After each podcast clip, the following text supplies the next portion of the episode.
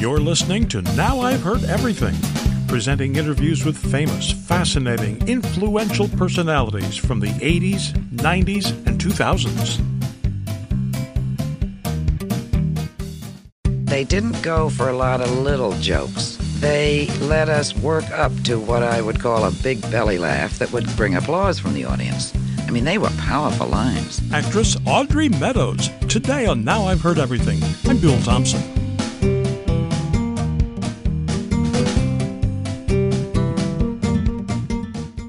Well, it was on this date, October 1st, 66 years ago, that one of the most popular, the most enduring, the most iconic situation comedies in television history was born.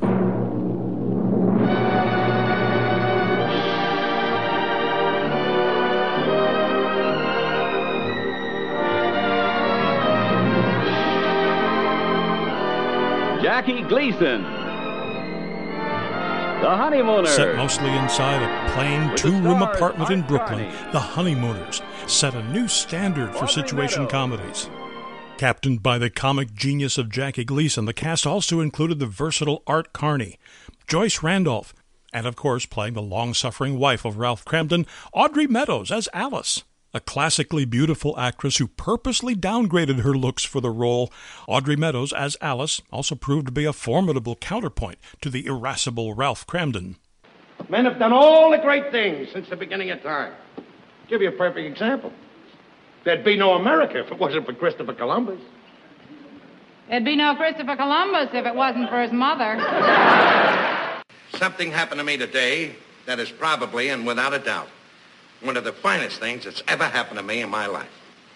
There isn't anything in the world that could have happened to me that's better than what happened to me today. And if you guessed for a million years, Alice, for a million years, you couldn't guess what it was that happened to me today. Well, there's only one thing I can think of from the way you're acting. You've been named Raccoon of the Year in that silly lodge of yours. well, I don't want to look at that icebox, that stove, that sink, and these four walls. I want to look at Liberace. In 1994, Audrey Meadows wrote a memoir of her years on the Honeymooners.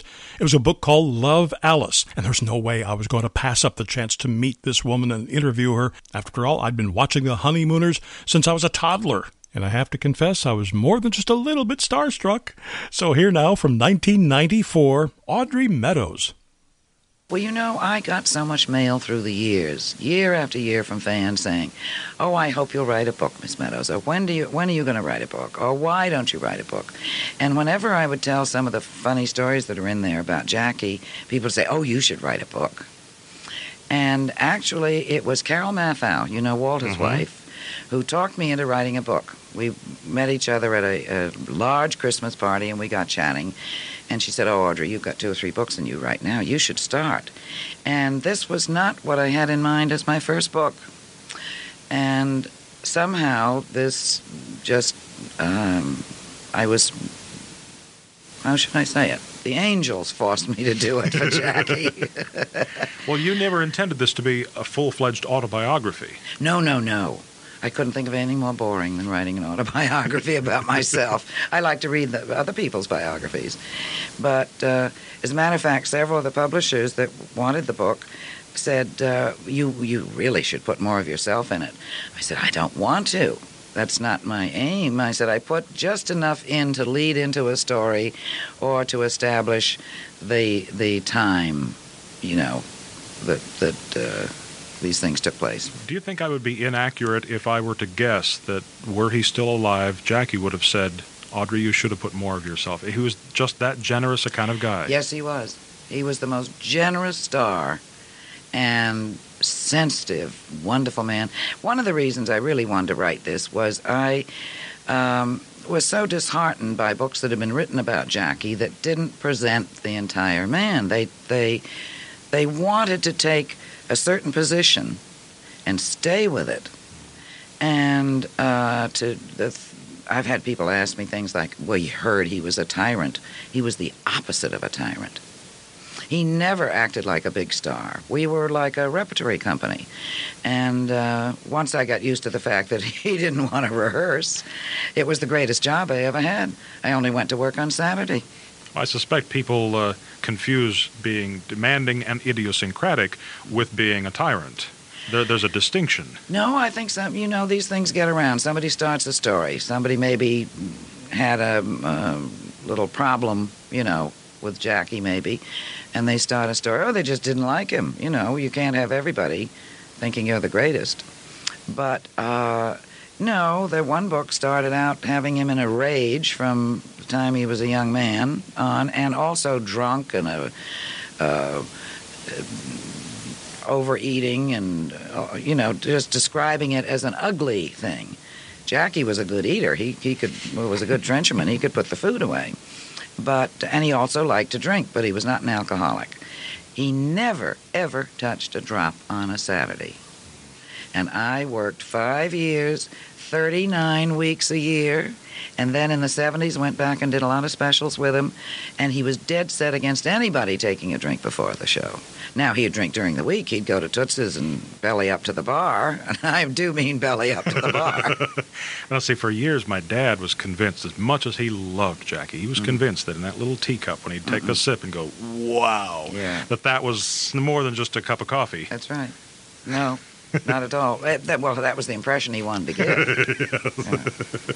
But you know something else, uh, another observation that both my parents made that you that you have confirmed was that despite his size, he was a hefty gentleman. Mm-hmm. He was remarkably agile and remarkably versatile. Yes, and he was so light on his feet. We had to dance a couple of times in honeymooner shows, and he was just like a feather. It was amazing. He was physically could do anything. Oh, he would do some really difficult uh, sketches that uh, you had to be like an acrobat to do. You know, I have to tell you, the first time I saw the episode where he was the janitor and got stuck between the pipes, Will you just stay out of this and let me handle it? Yeah. What's the matter? I'm stuck. You're stuck? Wait a minute. Hold, hold, hold, hold everything. I'll give you a little push now. Wait a minute. Just.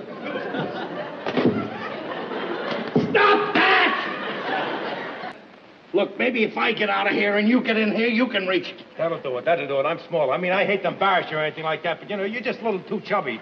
Now. Oh, shut up. I was I was just a little kid, and I got Yeah. scared by that because Yeah. I thought I was worried for this man caught between the pipes and the steam is coming out and the, the noise and everything like I know this. In later years, I've learned to laugh. It's it's, it's Yes. a terrific episode, but he really did get stuck in there. Yeah, not that not that solidly stuck that he couldn't get out, but uh, they had tested it, of course, with somebody who wasn't his size. Because there was nobody else on the show his size. Our producers were thin. I was very thin. They weren't going to use me as a test fan. I, I have often wondered too that it, it must take somebody of remarkable self assurance to be able to build so many gags around his size. Yes, absolutely. I suppose you forgot that all this stuff has to go back, too. Every bit of it. All that is, except your suits, Ralph. The tailor can't take those back. He doesn't know any elephants that need a new water. This is probably the biggest thing I ever got into. The biggest thing you ever got into was your pants. Well, put some butter on your finger and then slip the ring off. Butter on my finger at 89 cents a pound? Will you stop throwing my money around? Isn't there any lot here? Yeah, about 300 pounds. I mean, when, He when Alice holds up a pair of pants that are as wide yes, as a tent. Yes, wide as our kitchen table. Yeah. yeah. Yes, he it never bothered him because he knew that it uh, brought tremendous laughs, and actually, I think Jackie, rather than a tremendous star's ego or a boring star's ego, you know, there's some people that uh, we don't have to mention that uh, are, you know, narcissistic. Jackie had the greatest self confidence I've ever seen in my life. Whatever he wanted to do, he did and knew he could do it. And that was a tremendous asset to him. It also strikes me, though, that he knew that he had to have three other acting geniuses around him to accomplish what he wanted to accomplish. Exactly. I wouldn't just. I'm not going to buy the geniuses, but uh, no, that where the chemistry works, and you never know that until you go to work. And his his uh, uh, idea of not rehearsing was absolutely right. Not to over rehearse comedy. Because he took it to extremes, which was go through it once in your own clothes and then pray a lot. But that was part of the fun. Even now, you watch Yeah. those 39 episodes, and to see the things that obviously even a even a kid can figure out that wasn't supposed to happen, Mm-hmm, and it, the show goes on. It just there's But you know, Art and I would take an actor, actress up to our dressing rooms after the uh, quick run through. Um, because they'd start twitching. They got so nervous when they realized there was not going to be any more rehearsal. And we'd take them up and we'd go over the moves and the lines with them. And we'd just move around normally. And they'd say, Oh, no, I was standing there at rehearsal. And we'd say, Well, tonight Jackie may be standing there. So what you do is you just give way. Well, if anybody was in his way, I'm sure you've seen him shove me a hundred times, and he would just take his elbow and sort of push you out of the way, like people do if it's if you know it's crowded. And the set was very small, which was wonderful for comedy. they can ruin a gag by building a great huge set and have you say a comedy line to somebody who's a mile away. It's, it's remarkable how much you were able to accomplish storyline wise, In that just that li- tiny little space. tiny space. You can get the television set you want, the washing machine you want, you can get the vacuum cleaner you want. Ralph, you don't have to get me any of those things. We got them already. What are you talking about? We got them. Sure, there's our television set over there. Don't you remember, Ralph? That's the one you bought out of the profits of that surefire investment of yours. Remember? The new invention that was going to do away with electric lights? Wallpaper that glows in the dark? Oh, I loved that kitchen. loved it. After this short break, the little white lie Audrey Meadows told that Jackie Gleason always fell for.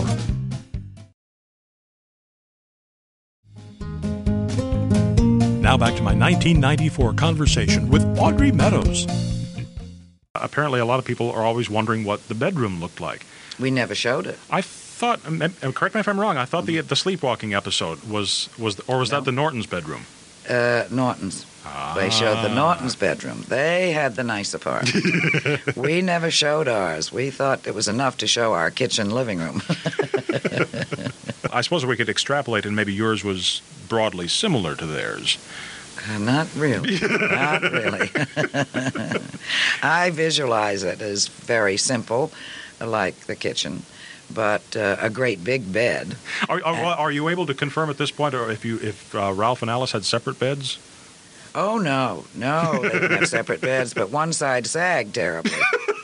and I think Alice used to roll to the east, wherever the, her husband was. And I think she had little things around that maybe he won at carnivals for her, you know. It's something else. Something else that many people from TV shows in the 50s and 60s have, have said in their books is that you never realized that the shows would still be going years and years I know, and isn't years it later. incredible? We didn't think about that at all. We were just glad we had a steady job. I went to work every week. And the lovely thing about working just Saturdays is we could work on other shows all during the week. I did so many shows, I used to meet myself coming and going. but uh, I used to look forward to Friday night because very often the script didn't arrive till Friday afternoon or Friday night. He used to, the first year, uh, we didn't have the copying machines and the, uh, the stuff that's available today that makes life so much easier. Uh, I think. Does it really make life easier? this Sure computer. speeds it up. yeah, speeds it up. But um, either one of his producers, they're both named Jack, or Jackie himself, would call me and apologize and say they haven't quite finished the script, but uh, they're working on it, and uh, we're all going to dinner. Come on, we're going to dinner. And being very naive about their hours, I would go to dinner. And we'd have a marvelous dinner, and then Jackie would say, Come on, we're all going to the village, because he loved Dixieland jazz. And we would sit there, and the music would be going a mile a minute, and I would sneak a look at my watch every once in a while, because I wanted to get back and see that script.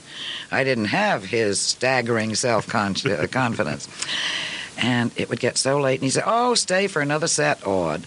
So I finally wised up about the third or fourth time, then invited me for dinner. and uh, I said, Oh, I have to go to the ladies' room. So I went right out the door and got in a cab and I went home. It was late and I wanted to learn that script. So the next time that a script was late and they called to invite, invite me for dinner, I said, Oh, Jackie, I have a date. He said, Oh, good, Aud, bring him along, bring him along. I said, Well, if you don't mind, I would rather not bring him along. I said, I think, Jackie, you know, this, this guy's pretty attractive, and you never know, this might really lead to something. He was such a romantic, it was the only way that I could get out of it. He said, Oh, say no more, Aud. Have a good time. And I hung up the phone. I went in the kitchen and I made myself a pan of fudge and a great big bowl of popcorn. and I got into bed and I watched television until they rang the bell and delivered the script. So from then on, I had popcorn and fudge with the, my imaginary date. I've often, uh, you, I'm sure, have been asked many times. Of those original 39, do you have a favorite? Gosh, what? I, I can't separate them in my mind from the lost episodes. Um, I don't. I know the adoption show is not on the classic 39. Is the one where we went into the. You know it better than I do. Bill is the one where we uh, entered the amateur contest and he didn't want us to go, Trixie and myself, to go in it. No. That's not on it? No. Oh, that was a wonderful show. oh my gosh.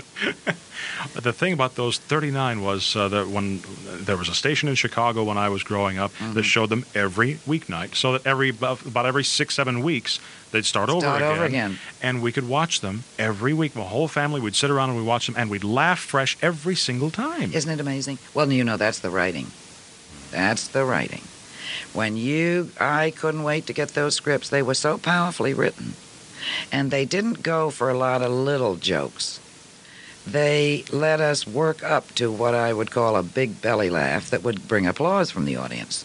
I mean, they were powerful lines. The man from Space Outfit always did it for oh, us. yeah, oh, yes, absolutely. Get ready! I'm coming out!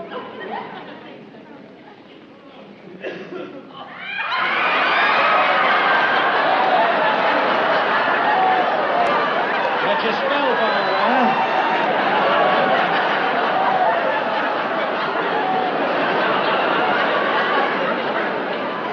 Thought I couldn't do it, didn't you, Alice? Can you see the faces on them down there when I walk in with this? You gotta admit it, Alice. You gotta admit it. When the chips are down, I'm ready to go. The wheels are turning up here at all times. Well, what do you think? I think you're nuts. But you know, when we did the Classic 39, we did them exactly like the live show. We did two a week, two half hours a week. We had Monday off waiting for the script. We went in and did a show on Tuesday. Call would be around 2 o'clock in the afternoon to go on at 8. Wednesday and Thursday we were off. Got the script Thursday, went in and did a show Friday. Now, no one can do a half hour show today without a full five days. And then you work late. But the beauty of, I think, doing the live, the, the days of live shows, even the dramatic shows, it's just like Broadway theater or theater anywhere. You can't stop and say to the audience, oh, gee, I'm sorry, I made a mistake, or, oh, God, I forgot that line again. You can't do that. But today, they stop the tape, and the warm up guy goes out again. So the energy level is gone, the pace is gone, and then when they're ready to do it again, they ask the audience to laugh or applaud in the same place. Well, the audiences do it. They're like trained seals. It's wonderful. I think it's the same audience that moves around in a bus because they're very good audiences. But then again, that also gives them plenty of clips to show on America's uh, funniest Yeah, the uh, bloopers. outtakes of the Exactly. blooper shows. Yes. But because I don't think you'll ever see a honeymooners blooper, will you? Because there, there, there weren't No. any. They're in the show. They're in the show, yes, like Chef of the Future. Oh, Tell me, old chef for the future. Can it Corey Apple? Oh, it can Corey Apple.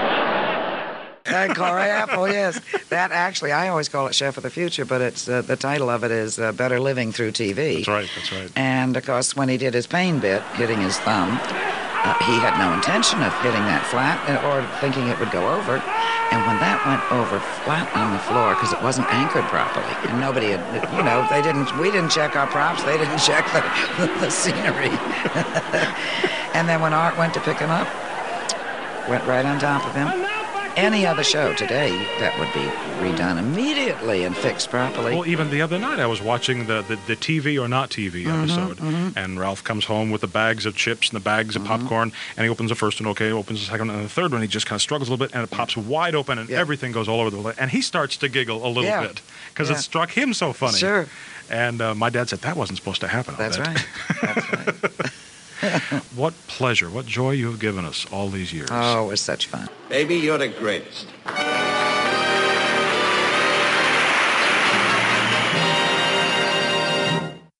Audrey Meadows died in 1998, just five days before her 74th birthday. And you can find easy Amazon links to Audrey Meadows' book at our website, heardeverything.com. And while you're at heardeverything.com, be sure and listen to my interview with another classic TV icon, Don Knotts. I hadn't seen Andy in a long time. I thought, you know what, he needs a deputy. He didn't have one in the pilot. So I called him up and uh, he said, that's a good idea. Let's go talk to him. And my conversation with the great Carl Reiner. Rob Petrie was about my days on the show of shows as a writer actor on the staff and living in New Rochelle with my wife, not uh, Laura, but Laura's a name I always use. Would you do me a favor? If you like today's episode, would you tell a friend about Now I've Heard Everything? We post new episodes here every Monday, Wednesday, and Friday. You can find us on all major podcast platforms, and you can find our entire backlist, every episode we've ever had. This is season three now, at heardeverything.com. And thank you so much for listening. Next time on Now I've Heard Everything, one of the geniuses behind many of our other cultural icons of the past six decades or so, Looney Tunes and Merrie Melodies animator Chuck Jones. So when he sent the drawing back to Bugs Hardaway, he put on there Bugs hyphen Bunny. We were not terribly profound, but when we looked up and saw this thing and it said Bugs Bunny, well, naturally all the Catholics looked up and said, okay, God, we'll take it from here. That's next time on Now I've Heard Everything. I'm Bill Thompson.